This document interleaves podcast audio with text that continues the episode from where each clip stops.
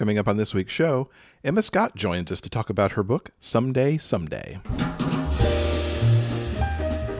This is the Big Gay Fiction Podcast, the show for avid readers and passionate fans of gay romance fiction. Each week, we bring you exclusive author interviews, book recommendations, and explore the latest in gay pop culture. Welcome to episode 239 of the Big Gay Fiction Podcast. I'm Will from WillKnaus.com, and with me, as always, is my co host and husband, Mr. Jeff Adams. Hello, everybody. This episode of the podcast is brought to you in part by our remarkable community on Patreon. We'll have more information on how you can join the community in just a few moments, along with a sneak peek of what we have coming up for you next week. We'll have that for you at the end of the show. Welcome, everyone. Hope you made it through the week okay we did just fine. Yeah, we did. We got to celebrate an anniversary at the end of the week. So that was really good for us. Happy 25th, Mr. Husband. Oh, thank you so much. it's the top of the month, and that means we have a brand new book club selection. The book club pick for the month of May is going to be Claire London's Romancing the Rough Diamond. This is, in fact, a delightful little gem of a book. I am so glad that this is the one that we chose. It's sweet and endearing. I love the two heroes so much, and you'll be able to hear about how much I love the two of them on the book club episode, which is now available to our Patreon community. Now, early access to our book club episodes is just one of the perks available to our Patreon community. If you'd like to know more about what you get when you sign up and hang out with all the cool kids, you can find out more at patreon.com slash big gay fiction podcast. The book club episode for Claire London's Romancing the Rough Diamond will be available in the normal podcast feed on May 26th. Yes, the last Tuesday of the month, right after Memorial Day. We want to give a special shout out to friends of the podcast and fellow Frolic podcast members, Kelsey and Zoe over at Tea and Strumpets. In this past week's episode, number 33, they do a deep dive on KJ Charles's 2018 Regency romance, Band Sinister. I listened to the show. They are a delight as always. And I now want to read this book. they really sold me on this book. So if you've read Band Sinister and want to hear their deep dive on it, check out Tea and Strumpets episode 33. Or if you want to check out what that book's about, so maybe it gets on your TBR, you can also check that episode out. And we'll have a link in the show notes, of course, for that. Also, this past week, we got an email from some longtime listeners who are also husbands, William Huggett and Ron Holt. Now, these two make coloring books. They have a wonderful Pride coloring book that's available as a free PDF on their website. It's got some geometric shapes to color, along with some nice affirming messages of love and acceptance, and they're making it free to everyone. So if coloring is something you enjoy, you might want to check that out. And William and Ron are also both doctors, and they have now designed a coloring book for healers as well, which is free to print out, or they'll actually send a paperback free to any healthcare provider. It's such a wonderful thing these two are doing. We're happy to give them a shout out on the show for it and especially for what they're doing for those in the medical profession who may need a moment of peace and creativity in these times. We will have links to these coloring books in the show notes for you. Hey everyone, it's Becky Feldman here, and I am too stupid to live. And do you want to hear something crazy? I also host a comedy podcast called Too Stupid to Live. How did that happen? I have no idea. Um, anyway, on Too Stupid to Live, I am joined by some hilarious guests where we review romance novels $5 and under. And we have covered the gamut of romantic fiction, from historical romances to dinosaur erotica. Which, you know what, now that now that I think about it, I think that's like also a historical romance. Um, Anyway, each episode we go on this engaging journey. Um, I've had Sarah MacLean, the fabulous author, talking about the power of romance, to Nick Wiger of the Doughboys podcast, reading a sexy excerpt in the voice of Elizabeth Holmes. That one still gives me very sexy nightmares, but I just can't get enough. Um, so TSTL puts out two episodes a month, and you can find it wherever you get your podcasts. So, before we get to this week's book review segment, I want to quickly talk about three different documentaries Jeff and I watched, and they're all about people and places important to gay history. The first one I want to talk about is Studio 54, the documentary. And this obviously tells the story of the infamous Studio 54, probably the world's most famous discotheque. It charts the history of the club that was created by Steve Rubell and Ian Schrager. And what sets this documentary apart is it really is the very first time that Ian Schrager has sat down with someone and told his side of the story in such depth. They detail his and Steve's friendship in college, how they started up their business, the insane and unexpected success of Studio 54 and its eventual downfall. It's a really interesting and detailed look not only at a place but a very specific time in history, mainly the very late 70s. I found it very fascinating as well because you you look at the 70s and just the chaos of what these two created between the celebrities that they managed to draw into the place and the quote unquote regular people who got to get in and even the throngs of people who were desperate to get in who couldn't get in that eventually kind of led to some of the backlash against the disco in the first place. And at least as I heard Ian's story and some of the friends that were around them, I don't think they ever meant to create the disaster that 54 became. It was more like they were just trying to get by and they kind of I don't think they deliberately set out to break some of the laws that they did, but it was more like oh, this is kind of working for us, so we're going to keep going. And then, oh, damn, we got caught, and now it's all going to just go to hell. it was an interesting study and far more than any 54 history that I've ever seen before. And it was a really interesting look at the whole the era, the building itself, knowing some of the history of the of the building that 54 was in and what it's become since. Just really, really uh, good documentary that I'm glad we watched. Also, something we watched this past week was Cherry Grove Stories, which is a surprisingly personal documentary because it is, in fact, told from the viewpoint of the very personal stories and accounts of the people who live on Fire Island. They talk about the history of the Fire Island Pines, essentially how people came to live there, and how it ended up becoming a gay community what happened during the AIDS epidemic of the 80s and 90s, and where Cherry Grove stands now as a location that is so deeply steeped in gay history. There was history there that I never realized. I mean, I, have known people who go to Fire Island and they go and they hang out on the weekend and they come back to the city, and there are some who, you know, spend the summer on Fire Island. But the deep history and how it became what it became was really fascinating to me. It's always been a bit of a regret, but even more so now having seen the documentary that while we lived so very close to it, we never set foot on Fire Island once in the 15 years we lived in New York City. Maybe if we're back in the city sometime in the summer, we can take a quick little trip over there and at least walk around and check out the history for ourselves because that was a really fascinating documentary. And of course, no movie about Cherry Grove would be complete without the very personal stories of the Meat Rack, one of the most infamous cruising spots probably on the entire planet. It's the stories of the fun and the parties and what this specific place has meant to so many people is really wonderful and important. I'm so glad that the people, the directors and the producers who are behind this particular show, uh, actually took the time to speak to people about this particular place and its special meaning. Yeah, it's really good to have this piece of history captured on film like this. Uh, because some of these people have been around there for like some 50 years, and it's good to capture their story while they're still here to tell it. And last but not least, we checked out Circus of Books, the new documentary that recently dropped on Netflix about the legendary porno store in West Hollywood. Gosh, this was so, so interesting. It's about a very nice suburban Jewish couple named Karen and Barry Mason, and how, through a certain series of events, they ended up owning Circus of Books, a prominent LA porno store, and by extension, ended up being one of the biggest distributors of gay porn in the US. This documentary was directed by their daughter, and it's a look at these two remarkable individuals and how they just so ended up happen to run this store and how it ended up becoming their family business and the sort of the the push and the pull between their personal and professional lives and how they struggled for decades to keep those two things separate.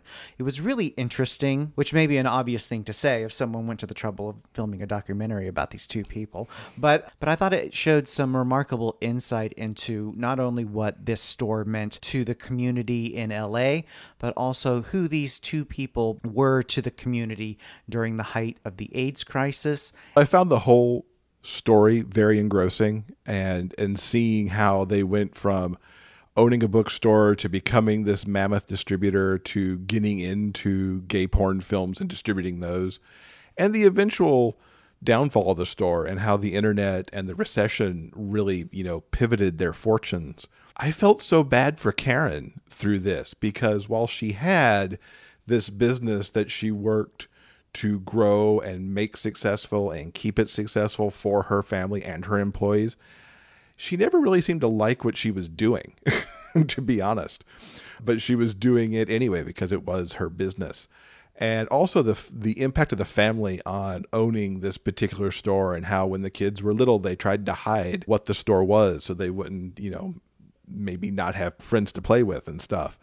But then how it, you know, it impacted them as they grew older too really a fascinating piece of work, and even more so because the daughter filmed it. Because there are times you can tell that Karen's not too thrilled that this documentary is being made, and yet it's going to stand as a testament to their life's work, which was really important and pivotal to certain aspects of the gay porn industry.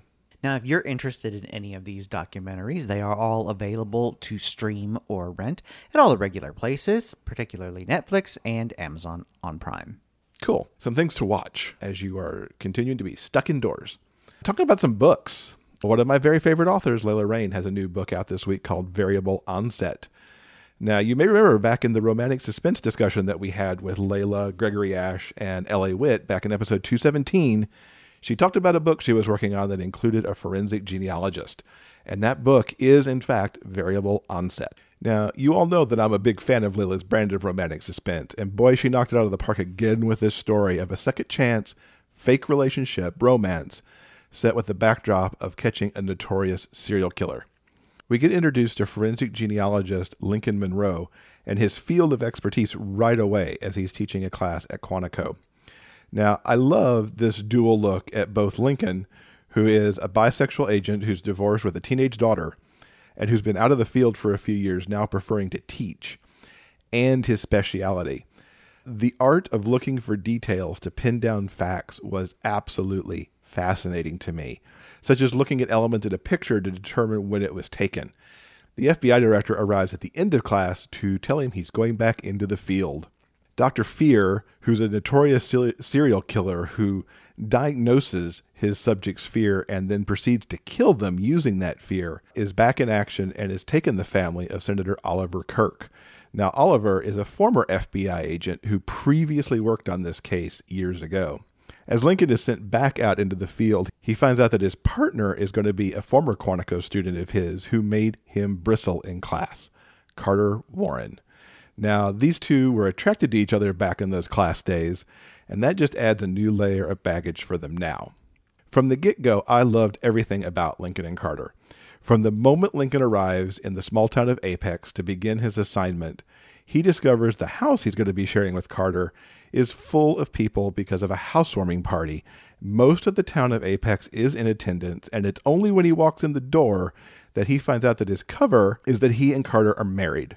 This is hilarious the the tizzy that this puts Lincoln into.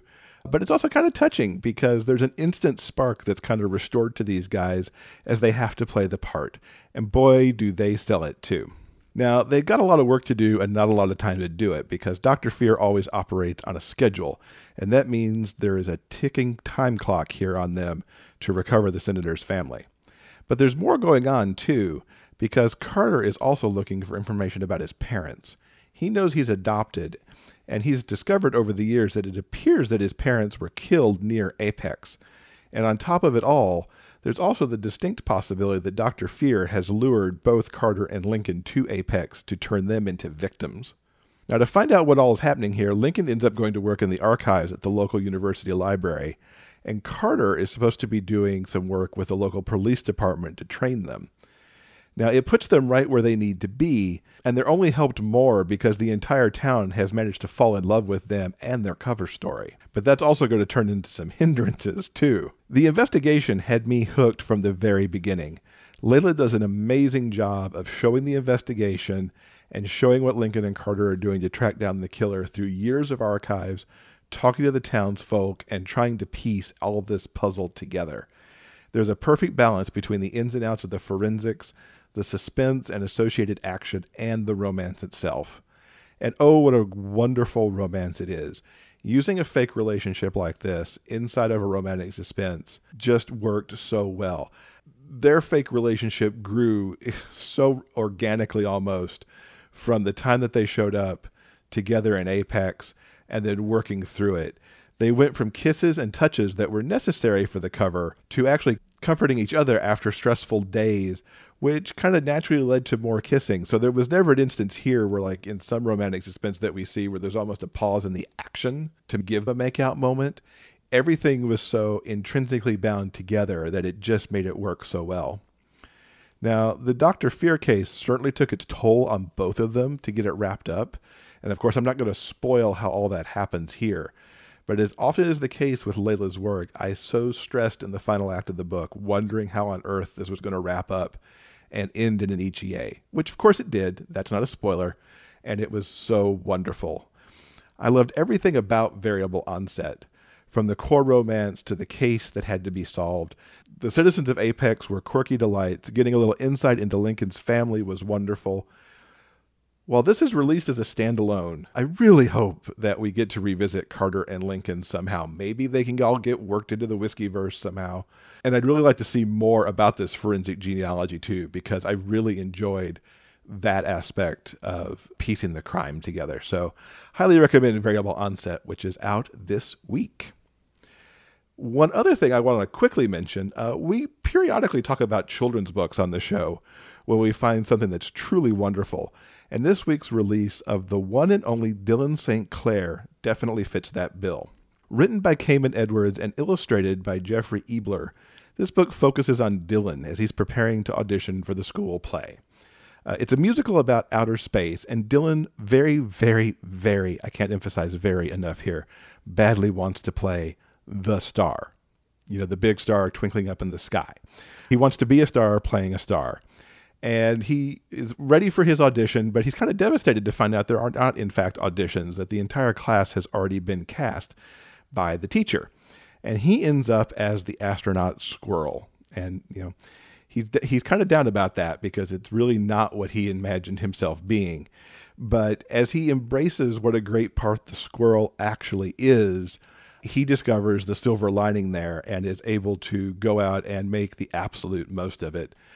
I have to say, this book was so wonderfully sweet because not only does it show Dylan kind of figuring out with the help of his friends and his teacher how to turn this role into awesomeness, but Dylan is also so full of life. He is every bit the the drama musical theater kid who's just out there living his life exactly how he wants to do it. He's boisterous, he loves musicals, he loves theater, and he isn't really going to be deterred on that love by anyone. This book also has some really wonderful musical theater Easter eggs in it too such as Dylan's drama teacher being named Mrs. Lovett. And for those of you who don't know, that's the pie maker in Sweeney Todd. So there's a lot of other stuff in there that I won't spoil in the review either. The overall vibe of this book reminds me of the middle grade Nate series by Tim Federle uh, about a theater kid who gets his big break on Broadway. I can see Dylan growing up to be very much like Nate. Cayman Edwards has penned a delightful story that's really all about being out there, being yourself, and and being the person you want to be. And Jeffrey Ebbeler's beautiful drawings have just made the story come to life. So if you've got a child in your life and want to give them a fun book that affirms that you can be whoever you want to be and to look for that silver lining, the one and only Dylan St. Clair is perfect. Or if you happen to be like me and you love to get books that simply didn't exist when you were a kid, this will be a great one for you. If you're interested in learning about these books or anything else that we've talked about on this week's show, you know what to do. Just go to the show notes page for episode 239 at biggayfictionpodcast.com. Want to hang out with us between shows? Check us out on Facebook. You never know what we might post news about book sales, bonus video content, and maybe even a live broadcast or two. Like us today at facebook.com slash Big Gay Fiction Podcast and see what we get up to next. So, a few weeks ago, I reviewed the book Someday, Someday by Emma Scott, and I was really excited to get the chance to talk to her about this really deeply interesting book about two very broken men who found their happily ever after and the power to you know start to work through some of their demons because of that love. It's a very interesting story how she came up with the book and how she approached what was in it and i think you'll really enjoy this interview. Emma welcome to the podcast. I'm so excited to have you here. Thank you so much. I'm so excited to be here. It's really an honor. Thank you I've been looking forward to talking to you about Someday, Someday. I reviewed it back in episode 234, and I loved Max and Silas's story so, so much. Tell our listeners, in, in your words, what this story is about. Oh boy, that's sort of like the dreaded writing of the blurb for a book where you try to sum it up. Well, I think for me it's about Max and Silas. Max is a he's an ER nurse who had a kind of a rough childhood. He was kicked out of his house as a teenager by his father for being gay.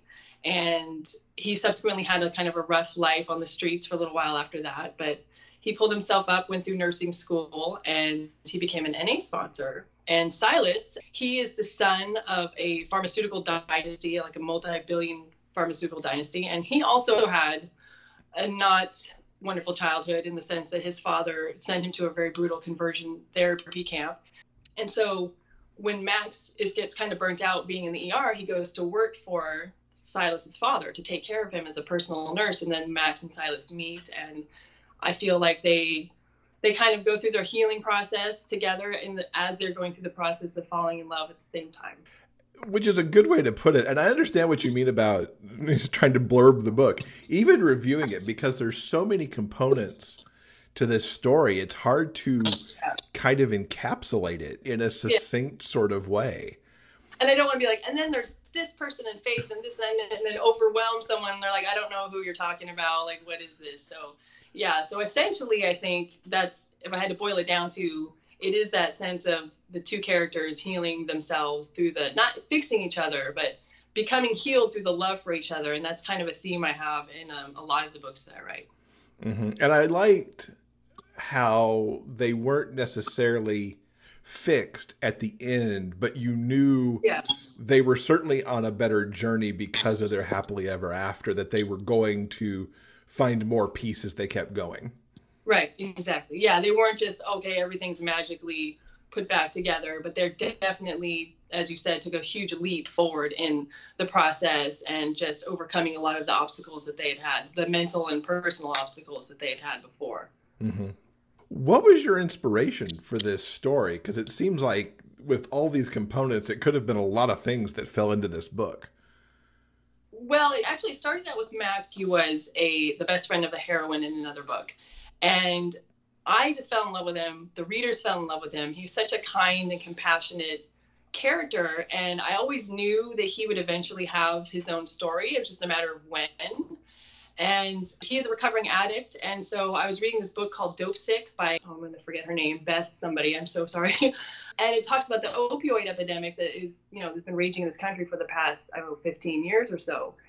And I, I was reading it just as kind of for research on what maybe Max had been going through. And it really became eye opening to me about how much of a, how, you know, what a serious epidemic it was and how the addicts were being treated more like criminals instead of the pharmaceutical companies that were perpetrating the drug out. And so I figured I had to incorporate that somehow. It felt kind of irresponsible not to now that I knew about it, if that makes sense. Mm-hmm. And then, um, and so it just kind of grew from there. And the more research I did, the more it kind of fed the particular plot of the book. And then I brought in Silas as the the heir apparent of this dynasty of pharmaceuticals, and he wants to fix the issue and curb his company's you know evil wrongdoings and it just kind of kind of snowballed from there How much research had to go into all of it? You mentioned reading that that one book, but there are other topics in this uh, story too that I imagine needed a fair amount of research.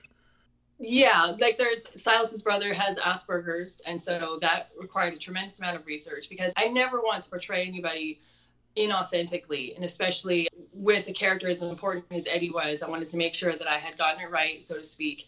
So I did a lot of research on that front to see, you know, to make sure that, like I said, I was being authentic to him. And then there's also conversion therapy that Silas had gone through. So for that, I did a lot of research, and that I did mostly reading personal accounts that of people who had actually gone through it because I wanted to get like their firsthand like the sensations and the feelings and the really deeply personal experiences that they were willing to share, you know, so bravely with us, I wanted to incorporate that as honestly and truthfully as I could as well. So those three things, the opioid epidemic, the Asperger's and the conversion therapy, those are the primary bulks of the research, although I don't consider Eddie to be that heavy of a of a of a character necessarily, only the weight of wanting to be authentic and get it right. But I I think he I don't know. I just I just had a, I loved him so much, and I I think he's more of a buoyant character than anything of the weightier topics that we have going on in the book. And I absolutely agree with that. I mean, you've got two supporting characters, one with Eddie, and one surprisingly with Silas's. We'll, we'll just call her the fake girlfriend with Faith, yeah. who brings such a, for lack of a better word, I think, lightness to mm-hmm. the story. They're rays of light when they're there, and it's it's great how you kind of tilted some of the heavy with these characters, and especially Eddie, who really kind of cuts through Silas's and Max's like apprehension around each other because he sees yeah. what needs to happen from the get go. He's like, "Come on, guys, you're wasting time. Like, what's going on here?" Yeah, yeah, and I love that you said that with Faith too, because you know Faith started out when I first thought of her she came to me as like your your tropey typical kind of like gold digging harpy kind of like an enemy of Silas who was going to cause even more problems because if she wasn't getting her way with you know as he progressed and like realized he was in love with Max and was breaking up their union or whatever but she instead I was like that's so boring and that's so it's done before and it's not and they need we do need the ray of light. And but more than that it wasn't even a conscious decision. She just kind of came forth as like, no, I'm fun. I'm an ally, and I yes, I am a gold digger. She's unapologetic about that, but she's not like she has still has a heart, and mm-hmm. she still has you know sensitivities. And when she sees that her relationship with Silas, which she was fine with it when she thought there was nothing at stake, when she thought that he was like either asexual or just shut down completely. But when she realizes he's has feelings for Max, she's like, well, then what we have cannot go forward. And I, I really love that she came through that way. And I say this like she's her own person. Like I didn't create it that way. I know that might sound weird, but I know a lot of authors probably, and you probably know this yourself. The characters just are who they are. And you can try to force them to be something, but it doesn't always work that way. And so I had this one idea of her, and she just burst out into something completely different. And I love that she is who she is instead. Yeah, her trajectory, because even when you first meet her, I, am kind of like, mm, she's going to be that person, that tropey character that you described. and then you find out relatively quickly that she's not. You know, right. she's she's fine playing the role she's being cast in, but she's also fine leaving that behind. Right. So long as she gets her big apartment in Queens Anne, then she's good to go. yeah, exactly. And and Eddie, I tell you, I mean, the way he is from the very beginning that we meet him, he's just he's a delightful character, and he he's part of their healing journey too for Max and Silas. So happy to read the reviews that said that he was such a light for them as well, for the readers as well, and that he was so well loved. And that was not only a huge validation of just you know him as a as a character, but as I said about making sure that him having Asperger's and being authentic to that experience was really, you know, I had done him justice, so to speak. And so, yeah, he's he's wonderful, and like I just love how I could put anything like his like love of David Copperfield or his love of literature. I could just kind of just put it all through him, and he and let him be artistic in the way that Silas and Max necessarily are not. So I'm, I, I mean, Silas has his piano playing, but he's not emotive like in poetry and words and clearly he's not a, a romantic that way so Yeah. And Eddie got a complete arc, just like Faith did. They weren't just, you know, side characters who were just sort of kind of along for the ride. They got their own finale moment, which was Yeah. really awesome. oh, thank you. Yeah, I try. I try to do that. If there, if the character has, you know, such an important role to play, then I want to make sure they're, you know, they're not kind of left in the dirt. Were you ever concerned about putting too much into this book in terms of the issues you were kind of looking at here? Yeah, I was, and I I tried my hardest to keep the opioid like data kind of from overwhelming certain like certain scenes. I scaled back. I mean, I could have said a whole lot more. I was trying not to make it preachy. I didn't want to make it like a treatise on the whole situation or like a thesis paper, you know. But I really wanted to get enough facts out there so that people could understand what was really happening because I had no idea. I didn't know until I started doing the research that it was as serious as it was. I'd heard about it, of course, but I had no idea how bad it was, and I had no idea how much the pharmaceutical industry played a role in perpetuating it. And I really wanted that out. And I want, and same with the conversion therapy. I, in the course of my research, I was thinking, am I like 10 years too late? Is this really still happening? And I was just heartbroken to hear that it still does. And so, not to the extent that I have it in, in Alaska necessarily, but the emotional effects are just as brutal to the people who are still experiencing it. And so I was like, okay, I, I don't want to overwhelm the book with this, but I really want people to know that these things are happening and they need to stop. And so hopefully this is my contribution sort of to that end. So I did try to scale it back, but I wanted to keep be truthful to it, not kind of skim on the surface at the same time. Mm-hmm.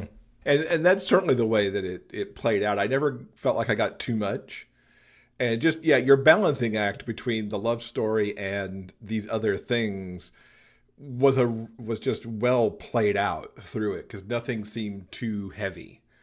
Thank you. that was a concern. What do you hope people get from this story? Well, I do. I do hope, like I said, that they have well for one thing personal on a personal note i do have readers who, who have approached me and said uh, with regards to the opioid crisis saying thank you for kind of shining a light on this because from an addictive perspective an addict's perspective they have been demonized and criminalized so much. And i don't think there's a greater understanding that there's an actual you know chemical changes that happen in the brain when these when these drugs are introduced where the person is really not in charge anymore. And so it's easy to say oh you should just get over it and go to rehab and just pull yourself up and get over it. When there's actual science or you know chemistry involved that makes that very very difficult. And so i wanted people to kind of have that understanding again with not hitting them over the head with it and not overwhelming a romance novel with that sort of thing. But i also feel like a romance novel is it's about love which is like the most powerful universal experience and emotion that we all that there is. And so if you're going to write a book about that which is already so important and like just i don't know like universal it's to me it makes sense that other serious issues that can be helped with love or not helped but trying to say the right word serious issues and serious life experiences that people are struggling with how love impacts that and how it how that's what's needed and how much how much they need and how much they need to feel accepted how much they need to love themselves. To me that all kind of goes hand in hand so that's why I think most of my novels deal with more heavier subjects because to me, the best or the one of the ways to kind of move through anything that's very difficult is with love in whatever aspect it can take for you. So, mm-hmm. you mentioned that you you deal in these kinds of topics a lot in your books does that mean that you're kind of lean more towards plotting out how everything's going to run together or are you able to tie all this through as, as, a discovery writer? It's kind of both. I find that i start with a generalized outline and then to try to keep myself at least on track especially in the beginning because the beginning it's is always the hardest. It's so hard to get those first like 20000 words done but then I find that either the research or just in the act of writing the characters, the scenes start to expand and they start to go in different directions that I hadn't thought. And so I have to really make sure that I I'm, I'm like open to that and not too rigid and not stick to an outline or else I'll just frustrate myself and it, it doesn't work. So I try to like let it flow, but I do need a little bit of structure in the beginning or I can't get it focused. Makes sense. Yeah. What got you started as a writer and as a romance writer? Well, funny enough, I started writing fantasy. Fantasy was my number one thing. I've, since I was a kid, I was reading Dragonlance and Tolkien and writing my own really crappy versions of their books, like trying to like, you know, I had like even orcs, you know, but different kind of orcs, like. But I always thought I was going to be a fantasy novelist, and I wrote a fantasy, huge fantasy opus, and then it's no good, so I chucked it, and I wrote another one. I mean, we're talking millions of words, and then I I wrote, I was involved in a bunch of like magazine articles and contests. And this one contest said, okay, you here we're going to give you your genre and your object and the location. And one of the genres was romance. And so I had to write a story that had romance in it.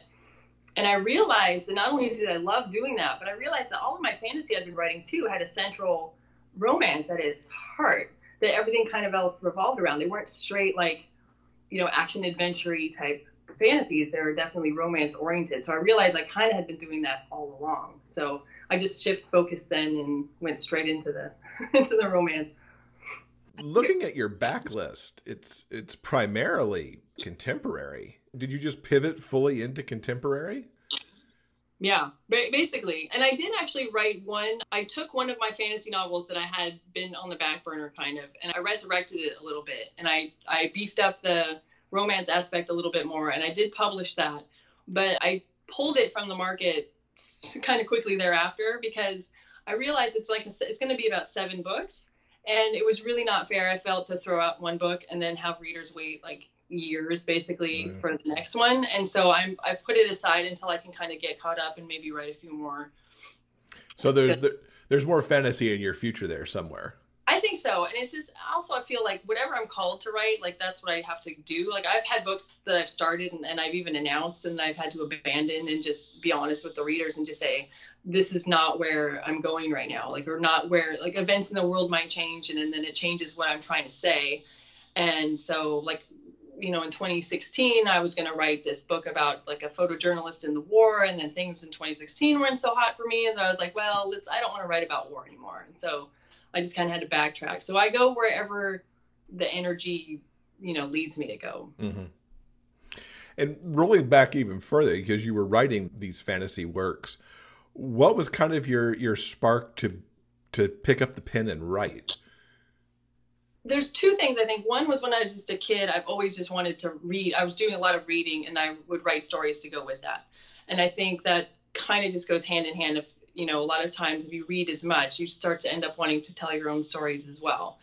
But then I never, I didn't pursue it in college. I pursued theater arts instead and acting and never did anything with it. And, and then I had other various jobs and a career and travel and yada yada. But then one day, this sounds really weird, I was on fanfiction.net and there was, uh, I was playing this Star Wars role playing game called Knights of the Old Republic. So it's this old Star Wars. It's not about like Luke and Leia. It's older Star Wars time frame.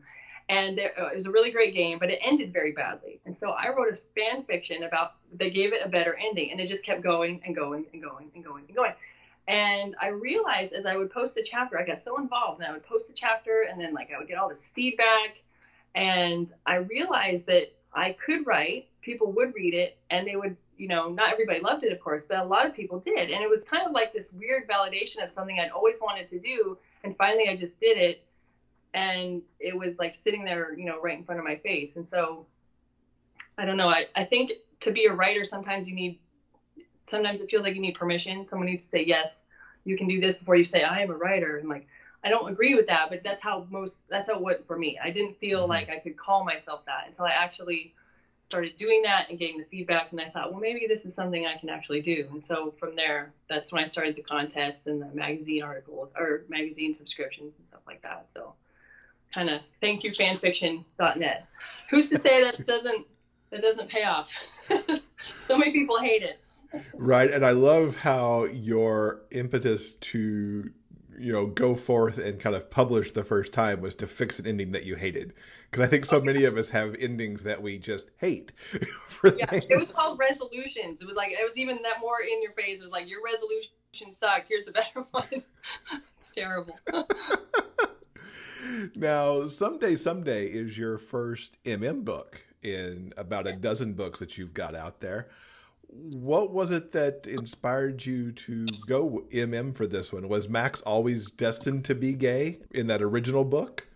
Yeah, he was. Uh, definitely from the beginning. I feel like our world is diverse, and so it makes sense to have characters that reflect that. And so I have char- characters in many books that are gay or people of color, and I he was just he was one of those characters, but he's so just something about him just really stood out to me and to the readers as well. And I just like I said, I always knew he would have a story. It was just a matter of when.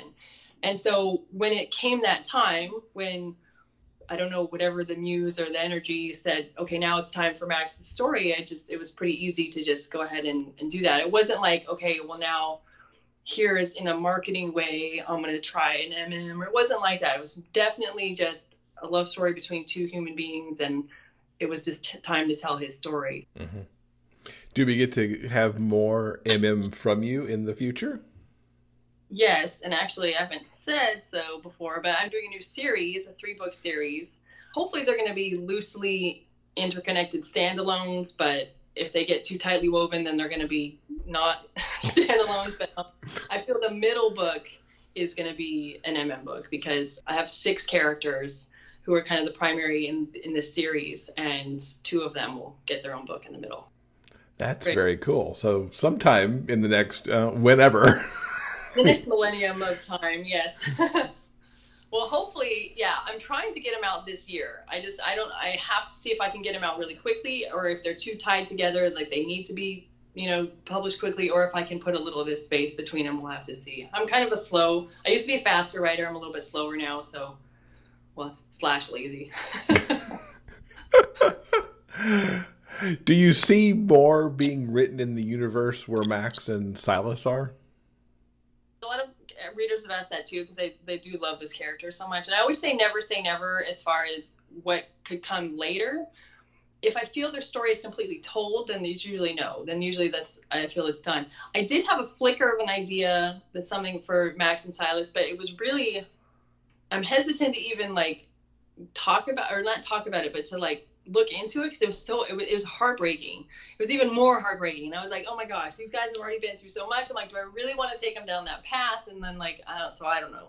We'll have to see. But like, so for right now, they're happy, and maybe they should just stay happy. they deserve it. Do you have favorite tropes to work with uh, that, that kind of you know make up your brand of storytelling? I don't know. I I guess you could say like the super broken character. the trope. Then like, uh, I, okay, one thing I do have though, I don't know if it's a trope, but one of my characters in every single novel I've ever written, one or both, is an artist of some kind. Be that um, a tattoo artist, a dancer. Silas is a piano player. I have blown glass artists. I have let's see, violinists. I photographers. The reason is I feel art is kind of like the bridge in between like the physical world that we live in and the kind of like unknown world beyond. This, this might sound really strange, but like I feel like art is how we can express ourselves as a soul rather than as a body and a brain and chemicals. So I feel like if you're going to write about love, which is also an expression of the soul, I feel, instead of just a body reaction, then it makes sense to me to have someone express that through art as well. That makes sense.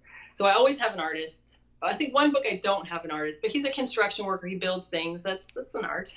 yeah, yeah. There's so an extension that, there. And I really like how I, I can sometimes start with the art and then the story can go from there. So that it helps me as a writer as well to like to figure out what it is, what what method of art I'm gonna be exploring it through. And the piano playing really comes through here because in a lot of ways to me that piano playing was the first flicker where they're like, mm, yeah, maybe there's something more here that we can explore. Because I think I said in the review, as I was trying to put it to a trope, they're kind of enemies first, and then they kind of yeah. get this truce, and then it's friends to lovers. yeah, enemies to friends to lovers. Yeah, yeah, that's true. Yeah, and he's uh, oh yeah, because the piano playing because of the the Bohemian Rhapsody scene. Is that what you mean? Yeah. yeah. I mean, a, a, lot of things happened right there, and it all kind of came together yeah. because of the piano playing and the music. Yeah, and Eddie was uh, a big key factor in that as well, because yeah, yeah, Yeah, I haven't even I hadn't really thought of it that way. I was mostly thinking of Silas as a piano player as far as like how he's trying to get his emotions out a little bit by doing that. But yeah, that was a key moment for them where they kind of really and they came together because of the choice of song as well, I think. And Mm-hmm. I love that one. It's hard to go wrong with Bohemian Rhapsody, though. I mean, really. True. Cannot go wrong.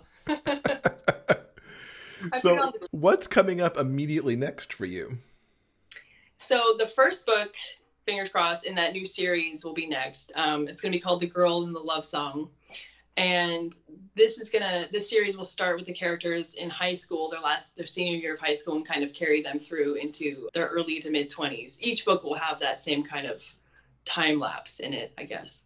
And so yeah, so that's next. So that's that. It's going to be hopefully in the end of April at this point. But uh, again, I'm not setting deadlines because you know life is kind of hectic and crazy right now, and so we'll just have to take it one day at a time and see. But that's going to be my next project. Yeah. Excellent. And how can people keep up with you online to find out about all the news that's yet to come? So I have a my website is emmascottwrites.com, and that's probably the best place to see what books I have out there right currently. And then my I'm trying to work on adding a blog feature, or the blog feature is there. I need to actually type words into the blog, and I can start give updates and stuff. Or you can find me on Facebook. My reader group on Facebook actually is probably a good place. Um, it's called Emma's Entourage, and that's where I tend to give everybody the news first. It feels like my little family my internet family. So I, I tend to put the news there first and then it scatters from there. Very cool. We will link up to all of that in our show notes so people can find it as well as the the books that we've talked about. Emma, it's been so awesome talking to you and learning more about Someday Someday. I look forward to reading more from you. no, thank you so much. And so thank you so much for having me too. I just, I'm so honored and I'm so glad you loved the book. I was, it's, it's pretty special to me. So yeah, so I'm very happy. This week's interview transcript has been brought to you by our community on Patreon. If you'd like to read the author interview for yourself, simply head to the show notes page for this episode at biggayfictionpodcast.com. And thanks again to Emma for taking some time to talk about Someday Someday. I'm really looking forward to reading some other MM romances from her because I really like her brand of bringing two rather broken people together and really strengthening them through the love. All right, I think that'll do it for this week's show. Coming up next week in episode 240, we've got Clare London. She is, of course, the author of this month's book club pick, Romancing the Rough Diamond. As you said, this book is just an utter delight, and it was really fun talking to Claire about it to learn more about the book and the Romancing the series in general. Remember, no matter where life takes you, the journey will always be sweeter when you have a book. Until next time, everyone, please keep turning those pages and keep reading. Big Gay Fiction Podcast is part of the Frolic Podcast Network. You can find more shows you'll love at frolic.media slash podcasts. New episodes of this show are available every Monday wherever you get your podcasts. You can help support this show with a monthly pledge through Patreon. For more information about joining our community and the bonus content we deliver, check out patreon.com slash biggayfictionpodcast. I'm Kurt Graves. Thanks for listening. We'll see you next week.